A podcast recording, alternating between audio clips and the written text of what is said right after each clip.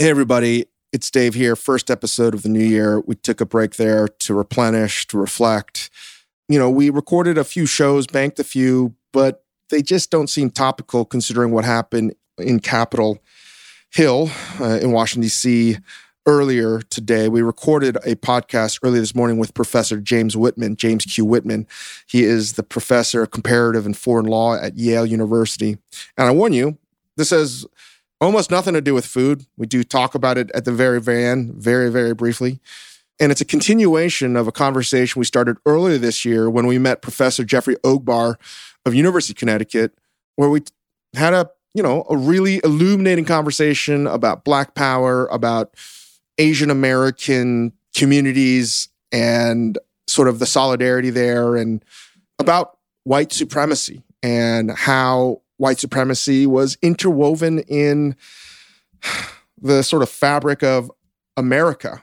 And he recommended this book by Professor Whitman, Hitler's American Model, the United States and Making of Nazi Race Law. This is a, a uh, I never thought it would be a topical podcast for what happened today and what transpired today. But I, I think it will make sense uh, when you listen to our conversation. Very grateful that Professor Whitman would join us.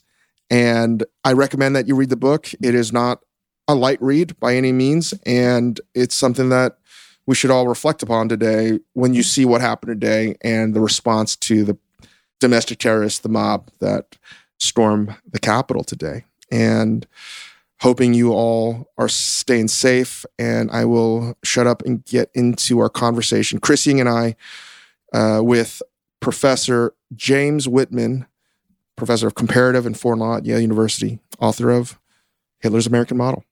This episode is brought to you by Pure Leaf Iced Tea. Great iced tea takes you somewhere else, like new Pure Leaf Blackberry Iced Tea that we have here at the Spotify studios and drink quite a bit, where unexpectedly blackberry flavor transports you to a berry delicious place. So refreshing you may never want to leave. You will eventually have to, though. But take your time. Try new Pure Leaf Blackberry Iced Tea. Visit Amazon.com slash Pure Leaf and enter 20 Pure Leaf. That's 20 Pure Leaf for 20% off your purchase of new Pure Leaf Blackberry Iced Tea. This episode is brought to you by Pure Leaf Iced Tea. Great iced tea takes you somewhere else, like new Pure Leaf Blackberry Iced Tea that we have here at the Spotify studios and drink quite a bit, where unexpectedly blackberry flavor transports you to a berry delicious place. So refreshing you may never want to leave. You will eventually have to, though. But take your time. Try new Pure Leaf Blackberry Iced Tea. Visit Amazon.com slash Pure Leaf and enter 20 Pure Leaf. That's 20 Pure Leaf for 20% off your purchase of new Pure Leaf Blackberry Iced Tea.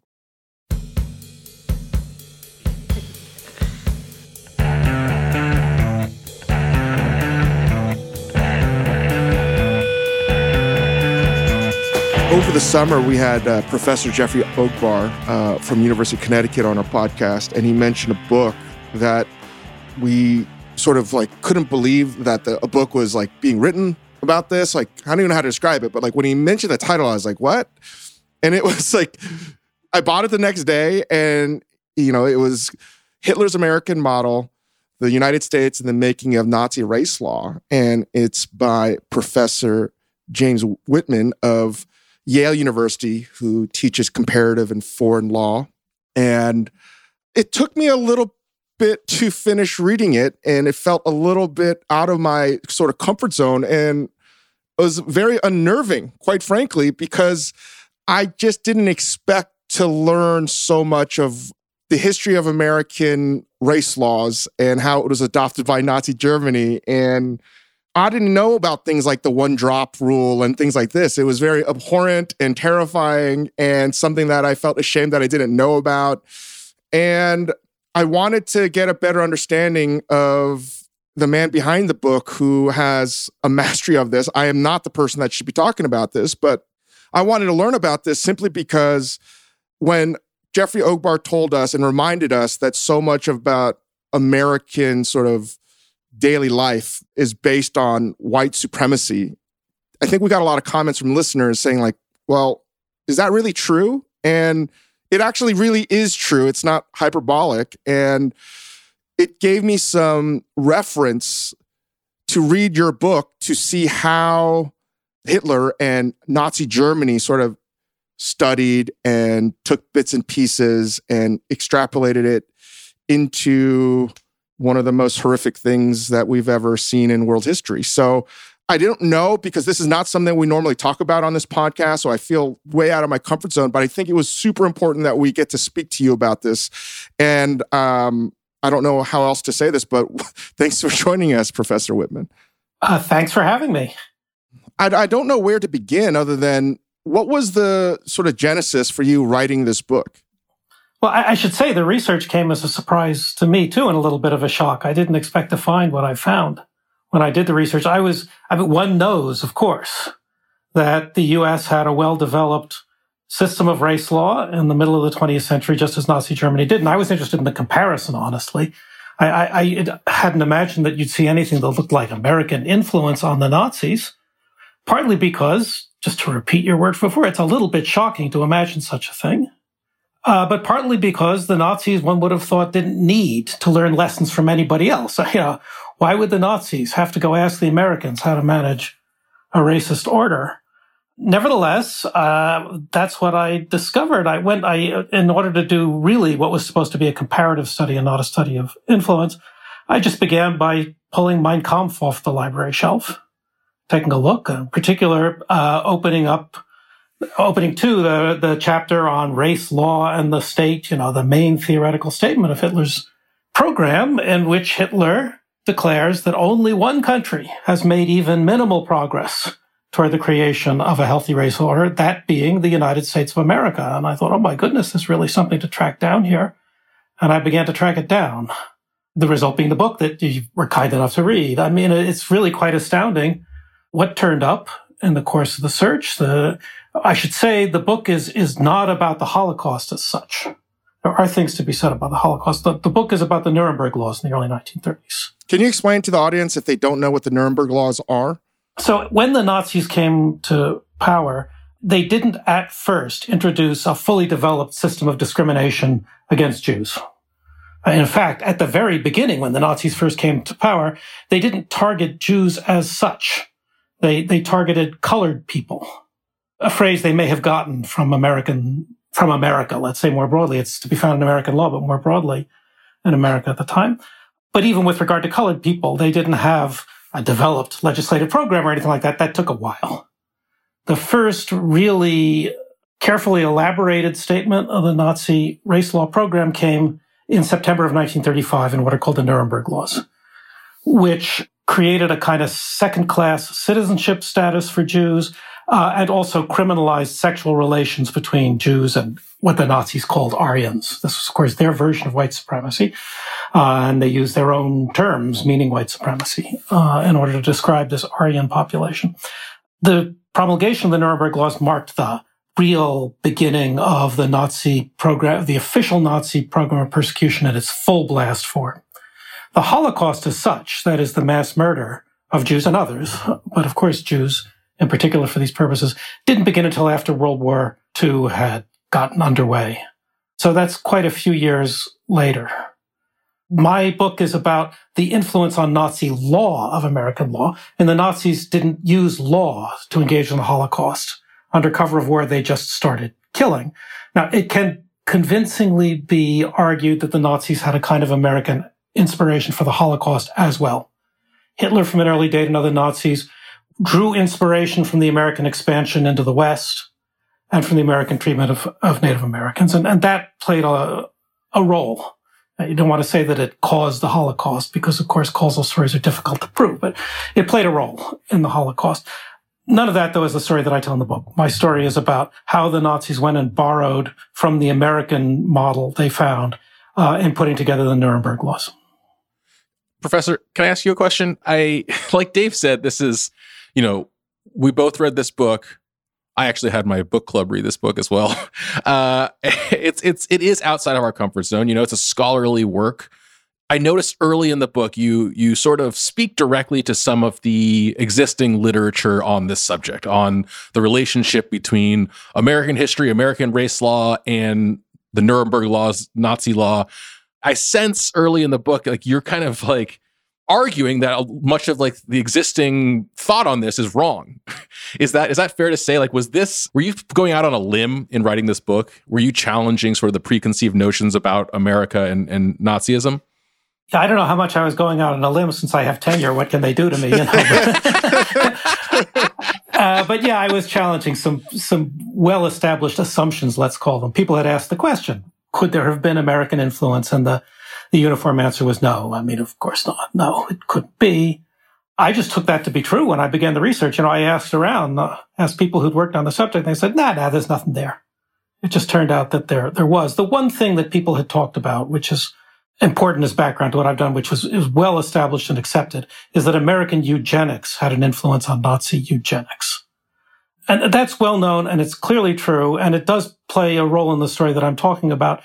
It's just that the Nuremberg laws involved, first of all, a, an active legislative program of discrimination, which went beyond just the theory of eugenics. But most importantly, the Nuremberg laws involved, you know, things borrowed from Jim Crow and other American law, because not all of American race law targeted American blacks, targeted all sorts of populations, notably in particular Asians, played a huge role in this in the United States. And a lot of the targeting involved not eugenics as such, but just, you know, degradation, deprivation of meaningful citizenship, obstacles put in the way of full scale participation in life. And, and so in that sense, this went well beyond the eugenics that people certainly all know about and that's been discussed. I mean, there's a there's a line in your book. I mean, you're right. Nevertheless, if America too was infected with race madness, what made the United States influential on the blood law was not its race madness, but the distinctive legal techniques that Americans had developed to combat the menace of race mixing. Here, once again, America was the global leader. And when you read stuff like that, you're like, what what how, why are we not talking about this a little bit more because it's really shocking and terrifying and when you we experienced this past summer and the systemic racism that we all sort of were reawakened to for most of us it was like wait has really that much changed since you know the 1920s and such? So look i mean the first thing i would want to say in response is not exactly offering the objections that your listeners were offering to the white supremacy characterization of white supremacy as supreme in the United States, because of course, boy, is there a lot of white supremacy. It is important to say that there have always been counter forces in the United States. And there's just, you know, there have been these two American traditions battling it out. And that's, that was true in the 1930s too. And that was true in the 19th century. I mean, that goes back to the founding of the American Republic. What I do think is frighteningly true about the US, especially, of course, after the election of 2016, is that the white supremacist tradition looked like it was getting the upper hand, or certainly was playing a much more unmistakable role in US politics and US policymaking than it had been for quite a while. For quite a while.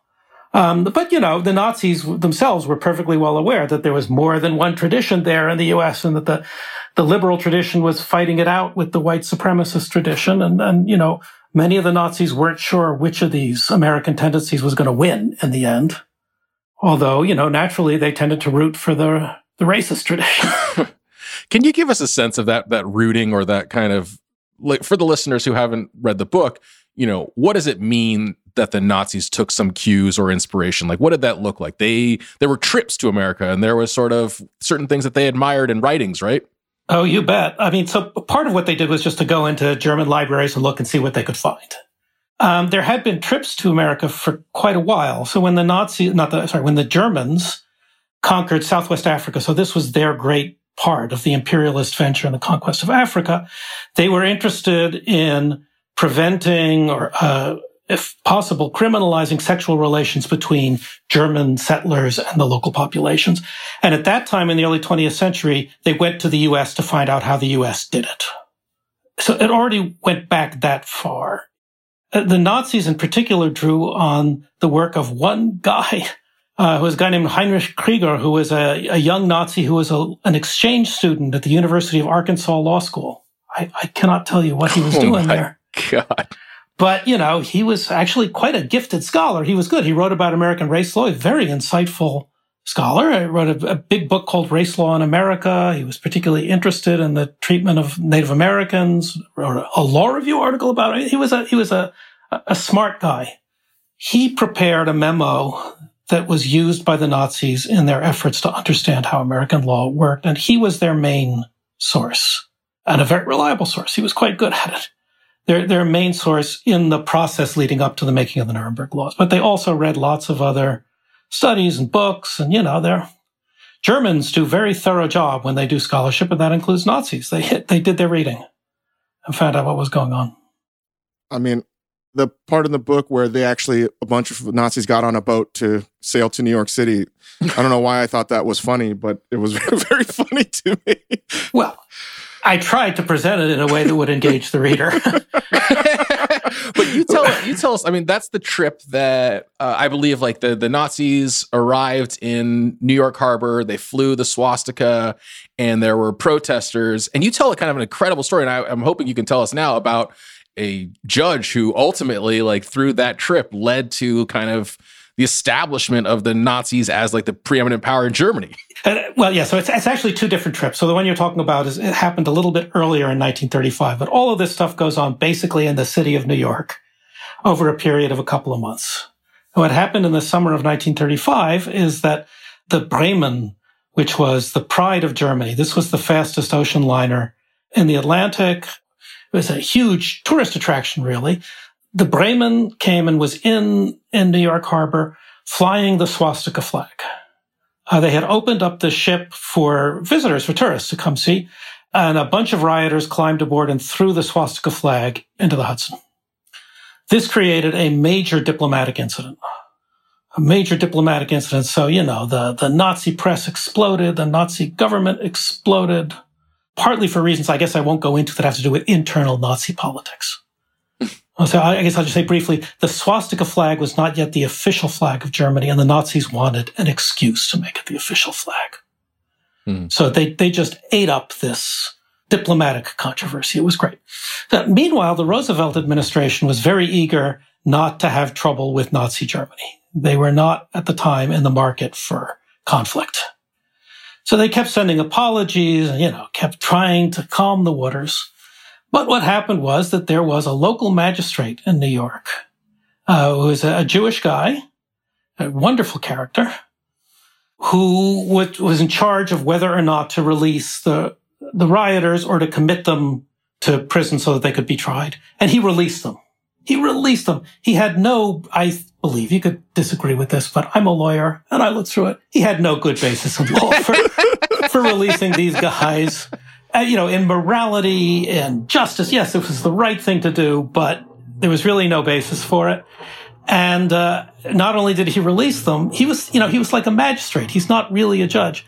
He issued an opinion, which magistrates aren't supposed to do, denouncing the barbarism of Nazism. And then things really exploded. And it was this event, the fact that this Jewish judge had released quote unquote criminals who threw the swastika flag into the Hudson River and all that showed disrespect to the German flag. That, that was the, the occasion or the excuse for calling the Nuremberg rally at which the Nuremberg laws were passed. And in that sense, the, you know, this great step, major step in the making of the Nazi race program was officially involved in the first instance a rejection of an American rejection of the Nazis, as it were, and a, and a direct personal attack on this particular Jewish judge. So it's quite a story. Can you elaborate on the points in American race laws that made the legal scholars of, of Nazi Germany shudder and say to themselves, that is just too much. We cannot adopt these these laws here in Germany. Oh boy. Because that is the most insane thing uh-huh. to think about. It is the most insane thing to think about. Yes. and, and of the things I didn't expect to find, that might be right on the top of the list that American race law went too far for the Nazis. Probably the most important example is one you already mentioned, the one drop rule and other related rules. So American states had, in particular, bans on interracial marriage and interracial sex. It's called anti-miscegenation. That's the American word for We we invented that word, anti. I had to look it up. I never heard of it before in my life. you, know, you, sure would have known about it if you'd been, you know, an ordinary American citizen sixty or eighty years ago. Everybody knew about it. I said to my wife, "Hey, this is what we're doing. We're miscegenating over here." yeah, right there, you have it. You know, and and in many states, I mean, this remained criminal offense. And I mean, there was finally a case called Loving against Virginia, I think in 1967, in which the Supreme Court finally said, "No, you actually can't ban interracial marriage." But that's not that long ago, right? That's not that mm-hmm. long ago. The U.S. had all these statutes not only banning interracial marriage, but criminalizing it. You know, threatening 10 years of hard labor. I think that was Maryland. If anybody should do this extraordinarily evil thing, having an interracial marriage. Well, because they had those laws and some others, they had to have definitions of, of who counted as a member of which race. I mean, you have to figure out people come from complicated backgrounds. And so they, all of the states had law on this topic. And in particular, I think there were 30 of them with really active jurisprudence. And they had different definitions. The most extreme definition was the one drop rule, which held that any person with one drop of black blood counted as, as black for purposes of the statutes. Not all the states were that extreme. Other states, you know, would one great grandparent or one grandparent or something like that. So it, there were variations. The one drop rule is the most shocking version of it. But in any case, all of these definitions went further than the Nazis were willing to go. And the Nazis in particular said of the one drop rule, that's shocking. You can't do something like that. That's oh inhumane. oh that's inhumane. It's inhumane. So that's the prime example. Another very important example has to do with Jim Crow. So the Nazis were very interested, as you might imagine, with Jim Crow. In Jim Crow. I'm sorry. And there were a lot of Nazi debates about uh, do we want to bring Jim Crow here? Should we modify the Jim Crow? What are we going to do with it in Germany? But one thing that even the most radical Nazis insisted upon was that if you had Jim Crow, it should only ban interracial relations in public, but not in private. Hmm. So, you know, if you hang out and you start dancing with members of other races behind closed doors, that's fine. That, that couldn't possibly bother anybody. It doesn't give offense in the eyes of the public. They said, unlike the Americans who ban it in private as well as in public. I said, that goes too far. You can't do that. We just worried about giving public scandal or something like that. So that's another example in which American law just amazingly, shockingly went too far for the leading racists of the mid 20th century. I mean, what, when you discovered this research, what were you thinking and how did you feel as a scholar, as an academic? Well, you know, I mean, as an academic, if, I said, gee, this is really very important stuff, I should publish it. And of course, as an academic, you'll also think, publish it before somebody else does. I mean, you know, uh, although that, you know, they didn't see much danger of that. I mean, you know, you, it, I thought it was represented an important episode in American history Uh, as you mentioned before, I teach comparative law. It's also important for trying to understand how American law fits in alongside the legal systems of the rest of the world for a variety of reasons. I thought all that was important.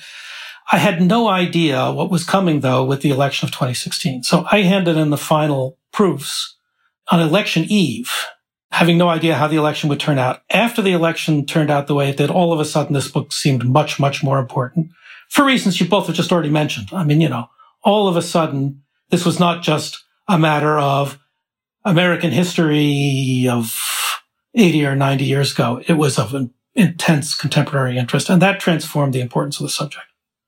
Well, can you, would you mind speculating a little bit about why, you know, the prevailing wisdom was that there was no link? Why was it, you know, it seemed from your research like this was all right there. You didn't uncover some new codex that, you know, uh, unearthed new information that revealed this link.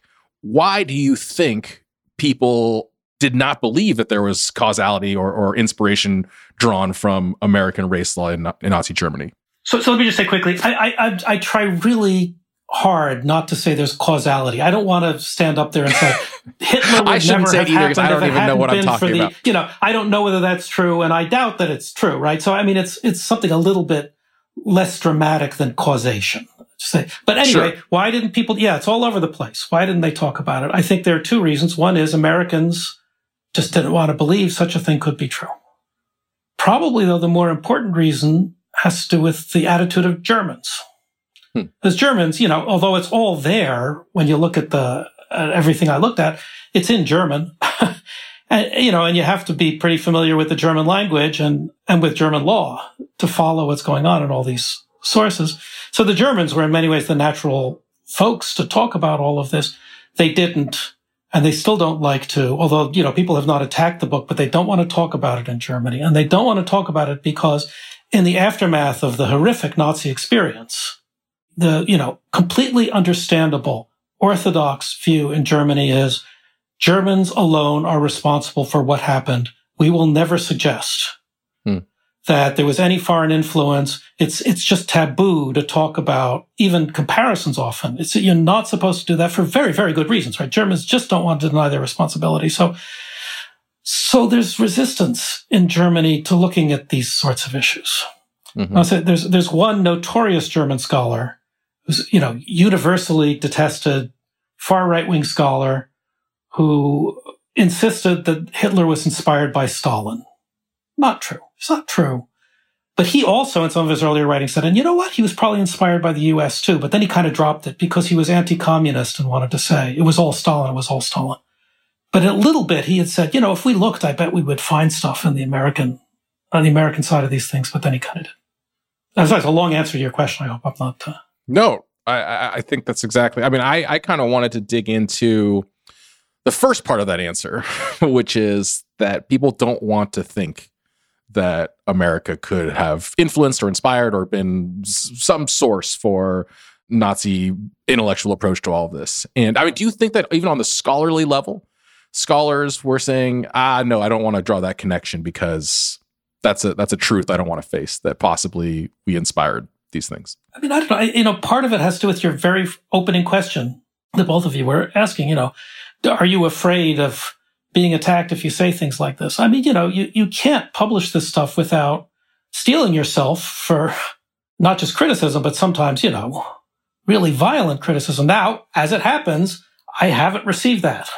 Mm-hmm. I really thought that I was going to take it in the jaw, but it hasn't happened that way. So I would, but you know, it's entirely understandably to get up there and say, look, there's, write a book called Hitler's American Model publisher didn't even want me to use the title. They said that's really kind of provocative, you know?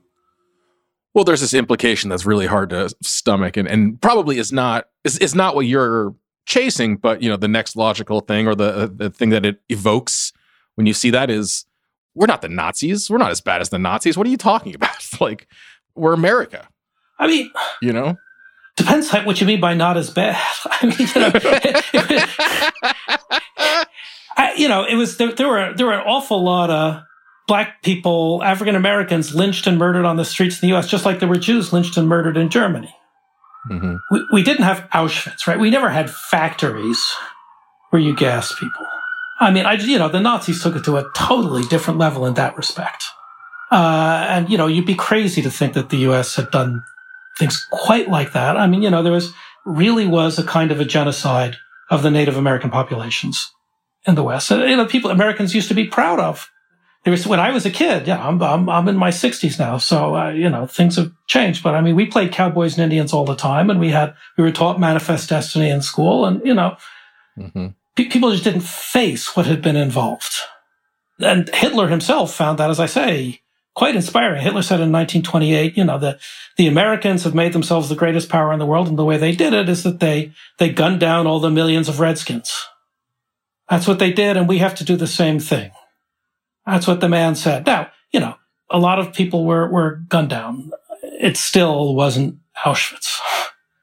So, you know, but boy, I mean, that, that's not a very high standard to be holding yourself to, to say. This episode is brought to you by Vital Farms. No matter how you like your eggs scrambled, over easy, or sunny side up, the people at Vital Farms believe in one thing keeping it bullshit free. That's why their pasture raised eggs come from hens who each have over 108 square feet of space to roam and forage all year round. So you can spend less time questioning your food and more time enjoying it. Look for Vital Farms in your grocery store and learn more at vitalfarms.com. Vital Farms, keeping it bullshit free. Apple Card is the perfect cashback rewards credit card. You earn up to 3% daily cash on every purchase every day. That's 3% on your favorite products at Apple, 2% on all other Apple Card with Apple Pay purchases, and 1% on anything you buy with your titanium Apple Card or virtual card number. Visit apple.co forward slash card calculator to see how much you can earn. Apple Card issued by Goldman Sachs Bank USA, Salt Lake City branch, subject to credit approval. Terms apply. This episode is brought to you by Jiffy Lube. Cars can be a big investment, so it's important to take care of them. I once got a car that I started out with 25,000 miles on. I got it to over 200,000 miles because I took care of it. You know how you take care of a car? You take care of the maintenance, the oil, the brakes, all that stuff. And if you don't, you can have a car just completely fall apart. When your car needs maintenance, head to Jiffy Lube. They provide automotive excellence at speed. Get your oil change, brakes checked, tons of other multi care services. It's all done by expertly trained technicians who actually care about taking care of you and your car. Jiffy Lube, car more. To find coupons and start an instant online estimate, visit jiffylube.com.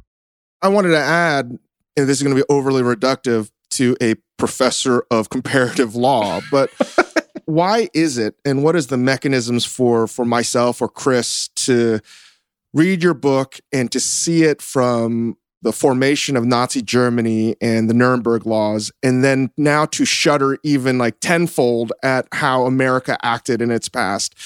Is it because we've been in this bubble and we don't, we can't like see outside ourselves as American citizens growing up in sort of this very edited version of what we're allowed to believe in? Because now it's hard for me to look at the past year in the same light, right? Because this is all based on stuff that's been woven into the very fabric of how we live. Yeah. I mean, I think what you say is exactly right. And, you know, I don't have an easy answer to how how you or other Americans ought to deal with it, really. I mean, what, what you can say from a comparative perspective, speaking as somebody who spends a lot of time working on Europe and Germany, is that the Germans have made a concerted public effort to try to come to terms with the past. Mm-hmm. We've never done that in the United States. Now, you know, make, whether making a concerted public effort addresses all of your concerns, I, I don't know. I mean, do you write a book like this, Professor, with a hope or intent that outside of the academic world, outside of the scholarly world, people like me and Dave are going to pick it up and say, like, holy shit, I didn't understand this about my own country. I have been shielded from this sort of historical perspective in the same way that scholars have. Is that part of it? Is that part of your intent for your average American to see something like this and be awoken to or awakened to this this notion? So yes and no. I, mean, of course, I want people to see it, and it, as it turns out, the book has had a big resonance. I mean, people really have picked it up and read it and talked about it, so it did work out that way. I published it with a university press, right? I mean, I, I didn't go with a trade press. That meant that I was risking the thing would just vanish because most university press books just don't hit the the public yeah. consciousness all that much. I did that coming back to your, your earlier questions, partly because I wanted, this was such an explosive topic. I wanted to be sure that I treated it in the most down the line academic way, peer review, check the footnotes, publish with a university press. And, and so the answer is yes, of course I want Americans to know about this. And I tried to write it in a way that it would draw people in and, and force them to think about things. But I didn't want to just do a splash with the book because I thought in the long run that would undercut the impact of the book and, and diminish its value if I just stood up on the soapbox in the park and said, Hear me. At what point, though, you know, and this is like a meta question, you know, you say that Germany is at least trying to address its past. At what point do, say, the laws of America, that the, the abhorrent things that America has done, are they sort of not forgiven per se, but addressed? Like, you know, for example, this seems like a weird way of address, like asking this question. I grew up thinking, I grew up in Northern Virginia, but all the textbooks were written in Richmond. And I grew up literally thinking Robert E. Lee was the greatest person ever to live. We oh, all boy. wanted to be Robert E. Lee. right. right. It sounds crazy today, but that's literally what my textbooks told us right. and what we were taught. Only did I get to literally college, I think, in 1995, being like, wait, wait a second here. This isn't this Uh-huh. isn't, you know, what I was taught. And now you have statues of Robert Lee being taken down and whole universities changing their sort of names of the libraries and such. How does this get reconciled? What is it in our public conscience that allows us to deal with these things that were at one point right and accepted, and now they're not right in a legal perspective? So, look, I mean, obviously, the fundamental question, it's of course a question, I think anyway, it's a question about how public culture evolves that I don't have any special insight into. You know, I'm just an American like everybody else. I read the papers and try to forget what I learned when I was in grade school. You know, but, but, um, uh, you know, as far as the law goes, I mean, look, within the law, we have done important things. The civil rights movement really accomplished things. It really accomplished things. And other, there have been other wonderful developments in America. You know, you, you just can't stand up there and say America has just been the garden of evil or something like that. It's much, much, much more complicated story than that. But, you know, the, within the law, the advantage of, there are a couple of advantages. First of all, if you remember the history, it may help prevent backsliding. Mm-hmm. Right. I mean, you can see this with, you know, voting rights. The Supreme Court has cut back on voting rights. I mean, that's, that's really, really bad. And it helps to be reminded why it was there in the first place. It really makes a difference. Uh, the other thing that you could learn, I think there are lessons to learn from this that are kind of technical legal lessons, but really, really important ones. You know, I don't want to take too much of your time or your, or your listeners' time, but I'll just say very briefly what the Nazis really liked about the American law above all was that the Americans used criminal law to pursue racist ends. Mm-hmm. And the Americans were able to use criminal law to pursue racist ends for reasons that have to do with the way American criminal law is structured. But that hasn't changed too much, correct? Well, so it's a couple of things. I mean, obviously, there's two questions you want to ask. Who gets targeted by criminal justice? And yeah, believe me, it's minorities in the U.S. But that's true in just about every country in the world. I got to say, and mm-hmm. that, that's that's almost a universal.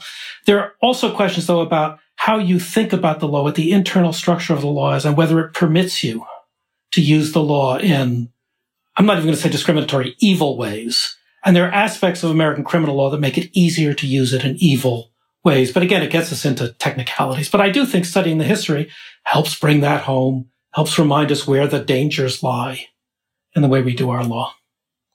Can you speak to that in Germany at all? I mean, when you say that like Germans have done a lot to reconcile or embrace or or look at their past, is their approach to teaching history or reading about history is that part of it? Is that like what are we not doing here to sort of face our past? So, you know, I'm not, I don't want to exaggerate my, I've lived in Germany lots. I'm not an expert on this question in particular. But yeah, first of all, so it took a while for the Germans to come to terms with the Nazi past. I mean, you know, throughout the 1950s, it wasn't so clear. And the coming to terms really took off after 1968. Mm-hmm. Uh, But it has really taken off since then. And what that's involved is, yes, certainly education. Certainly education. So it's what's taught in the schools. Students are taken on school trips to Nazi sites. Mm-hmm. Now, I mean, that kind of thing can backfire. You know, there are always going to be rebellious kids who decide, great, then I want to be on the far right wing because you're telling me not to do it. So, you know, but by and large, I think it's probably very effective. There are public monuments. There have been reparations to the Jews and to Israel, uh, which have very great symbolic value. There are also things that we would never consider in the United States. So after World War II, the German constitution and German law banned anti-democratic parties. Mm-hmm. So it's, it's, it's a complication to how this is actually applied in practice. But, you know, you can't have a Nazi party in Germany. Mm-hmm. Now, I mean, there's a case to be made that we're now once again seeing the development, the emergence of an anti-democratic party in the United States. We don't know what to do about it. and, you know, that would, it would, it would also be hard in Germany. But, you know, so in that sense, also, there are legal provisions which are specifically designed to guarantee that this won't happen again. Yeah. You know, I, this is this is a dumb comparison. I, I think about this from time to time too, though. Like European football or soccer does so much to ban racism in the stands. Like it's a concerted effort. If you yell something racist, like your team pays a fine. You can't have fans in the stadiums the next game. All this sort of stuff. And to me, as an American, I see that and I'm like, I can't imagine a law of that sort here. And you're not going to see one in the US. Anti hate speech legislation is something that you're essentially never going to see in the US. It plays a very important role in European, the way Europeans deal with these issues. The First Amendment, as we understand it in the United States, clearly makes it impossible ever to have anti hate speech legislation in the US. Just you're, you aren't going to see it. I mean, I don't know. Like, do, do, I mean, just as an opinion, do you? I mean, Cheng, I'm I'm curious to hear what you think too. Like, was that effective to be like you can't have hate speech? Ineffective? I mean, this is just my opinion, how I view America, right? Like, I live in a world of analogies and metaphors, as you know, Chris. And sorry for this, professor, but uh, like, I think you need to have the First Amendment as it is, unfortunately, because it allows America to be the very best and the very fucking worst. Uh, and you just sort of see this with our COVID response. We're the very worst in the world, but we also were able to create the vaccine. And mm-hmm. that's just America. It's very unique in that sense. And I think if you got rid of it, I don't know what happens, but it, it is, uh, you know, polar opposites simultaneously. Well, so I, I, use metaphors and analogies too. I don't know why you're apologetic. you're you're a tenured professor at one of the most prestigious universities, and I'm a C plus student that would I'm trying to audit a class for free here. That's my whole stock and trade. If I can't use metaphors and analogies, I mean, look, you know, right? We we you could do a whole nother many many podcasts on the First Amendment. Your view is the standard American view. My my view as a comparative lawyer is actually a lot like yours. I think this is just the way America does things. That doesn't mean we have to embrace it without any reservations. I mean, could, it's possible to look at something and say, this is a very American way of doing things. And really, we could, you know, pull back a little bit at the extremes. Um, but certainly the U.S. is never going to turn into Germany in that respect. Uh, there are a lot of other issues I'm, I'm not talking about here, but the German government has repeatedly acknowledged Germany's responsibility for the Holocaust. That those are symbols, but I, I think probably they're important ones, and we haven't done it in the U.S. Can we go back to something you said way back in the beginning of this, which was, you know, you pulled Mein Kampf off the library shelf as the sort of starting place to, to look into this. I mean, I've never read Mein Kampf. I don't think most people have. I, we just sort of well, aware. hold up, Chris. I bet you a lot of people that are listening right now they don't even know what Mein Kampf is. this is the reality, Professor. I, mean, I think you're right. I think you're 100 percent right, and this is part of like not looking at the past. But I mean, I'm, I'm going to let the professor explain Mein Kampf. Mein Kampf was Hitler's great work. Great in one sense of the word, not in every sense of the word, right? That, that, that he wrote when he was in a form of prison. I could tell you about that too, but in the mid 1920s, after he attempted unsuccessfully a putsch. And it was a kind of combination of autobiography and Nazi political speechifying and program making and theory of life and theory of the world. And it's turgid and awful and disgusting and, and one of the most influential books of the 20th century. Well, that's exactly the tension I wanted to ask you about right there. It's turgid and awful and one of the most important books of the 20th century. Like, what do you, what, what is that? What is that like to be a, a lawyer, a professor of comparative law, and to pull down Mein Kampf and try to look at it from a scholarly point of view? Like, do you are you able to separate that kind of the feeling, the emotional feeling of reading this turgid, disgusting manifesto from oh shit, I'm I'm learning some interesting scholarly things here. Yes. I mean, yeah, yeah. I mean, you know, you, you're there. There are kind of two phases or two moments in what you're doing. First, you try and get the facts right, mm-hmm. and second, you reflect on them and what their what their significance is. But yes, you have to start by getting the facts right was just your field of interest like when, how did you i mean dave asked you in the beginning but you know when you set out to write this were you already interested in this aspect of comparative law? Is this is this is this your focus? Were you planning on doing this research? Did you have suspicions of this connection? Or you know i'm, I was basically just asking about your kind of general field of interest when it comes to comparative law. And i appreciate it. Uh, So I, have written about many, many different things, but I mean, this grew out of my interest in one question in particular, which is a big comparative law question, which is why human dignity plays such a large role in European law and doesn't play a role in American law. Can you explain what that means a little bit more? Can you give us an example of, of what, what you mean there? Oh, so for example, in the law of criminal punishment, there are human dignity principles which put very sharp limits on how criminal punishment can be carried out in Europe mm-hmm. and are fundamentally important for explaining why European criminal punishment is so much, so much spectacularly less harsh than American criminal. Mm-hmm.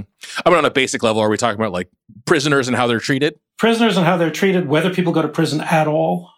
So I wrote a book about that alone. So, you know, prisoners, prisoners in German prisons must be addressed as Mr. So and so or Ms. So and so, and they wear their own clothing and they're never behind bars. And there's all kinds of stuff that's meant to guarantee that they're treated respectfully and decently, which in my view plays a large role in, in the relative mildness of their system. And, and in different ways, the same is true elsewhere in Europe there's that, or, you know, for example, privacy law is understood as an aspect of human dignity in Europe, whereas it's not in the United States. So this just runs through what it is that makes our law different from the law of countries that otherwise economically look a lot like ours. And the question is, why? How come they have this? So I've written a lot about that over the years. That involves in part talking about the Nazis, but many, many other aspects. And a lot of them just have to do with how you develop a different idea of in societies of who should be on the top and who should be on the bottom and, and how you keep the people on the bottom on the bottom. So it's very closely related to the sorts of things that produce Jim Crow and other American aspects of American race law. And then on the Nazi side, produce Nazi race law as well. So th- that's what got me into the, into the subject. Professor, is there in today's worldview, whether it's Germany or other countries in Europe, how are they are they studying American legal systems today to sort of do or don't follow? You know, like is it is it a paradigm for success? Sure. So what was true? Uh, uh you mentioned briefly, and I'll mention it again that what drew the Nazis to American law in particular is that I think you even read a quote from my book. I was so flattered. I did. I did. was was that Americans were particularly good at coming up with innovative race law. I mean, Americans just were. America was a font of inventiveness when it came to coming up with new kinds of race law, uh, which could seem inspiring to somebody like the Nazis. That's not just true of race law, though. America generally is a font of inventiveness. So it's very much true, for example, of American contract law for reasons I won't go into in any detail here, but so that, for example, it was possible to do biotech startups in the US because American contract law made it possible when it wasn't possible to do biotech startups in Europe. And that was just because of the sheer creativity of American law. And uh, as a result, Europeans and people in the world more broadly are often, for very good reason, very eager to look to things like American contract law for the same reason the Nazis looked to American race law, because it is a tremendously innovative country in law, just as it is in other things, in other productive aspects of life. So yeah, people definitely look to American law. I will say that there are two aspects to this, though. I mean, the Nazis were interested in American law not just because of the inventiveness, but because of America's power. Is that America was the, the supreme power in the world, and Hitler's Germany aspired to be the supreme power in the world too. That's still true today. People look at the US and say, here's the largest economy. People are rich, rich, rich, rich. We don't know exactly what it is the Americans are doing, but whatever it is, it sure looks like it's making them rich. So we want to try to do it too. And to that extent, it, it's not the sort of rational, carefully thought through decision to borrow an American legal innovation. It's just the idea that Americans are rich, so we want to be like them. And that means we'll borrow their law, whatever it is. If you see a lot of that in the world too. Do you think that moving forward, that as China becomes the superpower and preeminent economy, are countries going to start adopting Chinese laws and policies? I mean, we'll see. Some are already. That is, you know, what's what what we all used to think in the early 1990s and before, which is that economic success and liberalization, political liberalization and other forms of liberalization necessarily went hand in hand no longer seems so clearly the case. Hmm. And in parts of the world in which people are receptive to having non liberal forms of political order, yeah, of course they're looking to the Chinese model. It has to be said, you know, it has never, that in a sense predates the Chinese model. So, you know, people would look to Singapore as an example of a non or relatively non liberal order in some respects that gave rise to economic success. So you can see people, you know, but but the current Chinese Communist Party model is goes way beyond anything you ever saw in Singapore. But yeah, of course it's having an influence. Of course it's having an influence, particularly in countries where people are looking for excuses anyway to abandon liberal practices in government. People are always looking for that excuse. uh, this is just going to sound so basic, but you know, as we're having this conversation with you, and I'm thinking about it in the context of this podcast, which 98% of the time revolves around questions of culture and, and food. It occurs to me like the, the thing that jumps out to me about your book, about this conversation we're having, is just the idea of America's place in the in the wider world, whether that means you know comparative law or cuisine or whatever. I think that there is a pervasive notion and maybe maybe you're not aware of this as somebody who who's always thinking about a law outside of America, but I think that generally Americans, you know, like Dave said, don't know what Mein Kampf is or don't really think of America as being engaged with what has happened elsewhere or what's going on elsewhere. We're our own little island. We're we do our own thing. We're a different planet. That is too true of ordinary Americans. I mean, now by contrast, elite Americans, if it's a fair distinction, you know, ordinary versus elite is a very dangerous way of talking about society, of course. But sure. But you know, the power brokers or whatever. I mean, the the high powered lawyers have been very much interested in exporting American law to the rest of the world, especially since 1945. Hmm. And and that's both on the you know conservative side and on the liberal side. So especially since 1990, once again we got what was called the Washington Consensus, which was an idea of exporting American free market norms to all the rest of the world and make, you know, forcing everybody through the World Bank or whatever to run their economy and their legal system the way we do in the United States. It's also true at the same time of American idea of human, the American ideas of human rights and so on and so forth, and of our Constitution, its supposed superiority. There have been a lot of elite Americans interested in getting everybody to be just like America since 45 mm-hmm. in both of those respects. I will say that I'm a skeptic about both of those myself. um, but yeah, the ordinary Americans, I don't know. Yeah, they just want to, they just want to put, a, you know, food on the table and. Yeah, I mean, I characterize myself as part of that. You know, I, I guess what I'm saying is like it's I, I'm not trying to say I'm more engaged or anything. that was the that was the shocking thing. I think for both Dave and myself reading this book, like oh no, Nazism that was an isolated thing that happened over there, and you know we we swooped in and brought that good old American spirit and fixed fixed everything. Like that that was the big revelation for me as one of those sort of nord- ordinary Americans. Is like, I don't oh know. man. I mean, I read the book and I just Stephen Miller's image just kept on popping in my head like every other page. Uh, really did. oh um, God. I mean, Professor, I, I, really appreciate you coming on this podcast and speaking to to uh, over uh, I don't know industrious listeners that wanted to get a better insight into uh, your book and and maybe you know Chris could have gotten into Yale. I definitely couldn't have gotten into Yale, so I, I appreciate the time. But uh, for the listeners that are like, wow, I didn't think I was going to learn about any of this stuff because I usually talk about culture of food. Are you someone that eats pizza in New Haven on, on a regular? are you a um, Sally's or a Pepe's person or a Modern Apizza or so uh, I I married a woman with a gluten intolerance.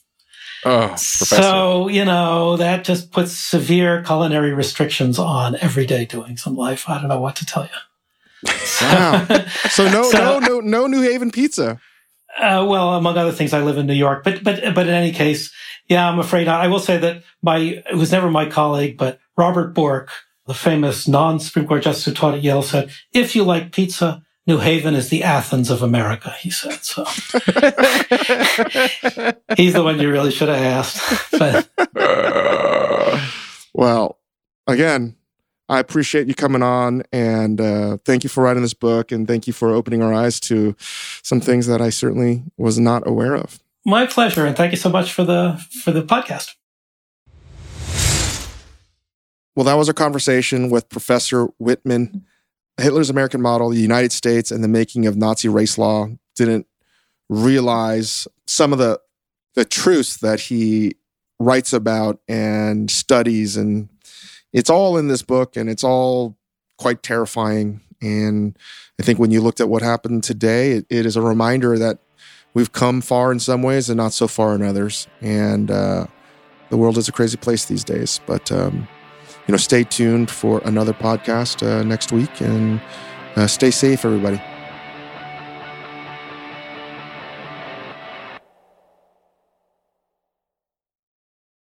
This episode is brought to you by 20th Century Studios' Kingdom of the Planet of the Apes. As a ruthless king builds his empire at the expense of the remaining human race, a young ape will fight for the future of apes and humans alike. Kingdom of the Planet of the Apes. Enter the kingdom in IMAX on May 10th and in theaters everywhere. Get tickets now.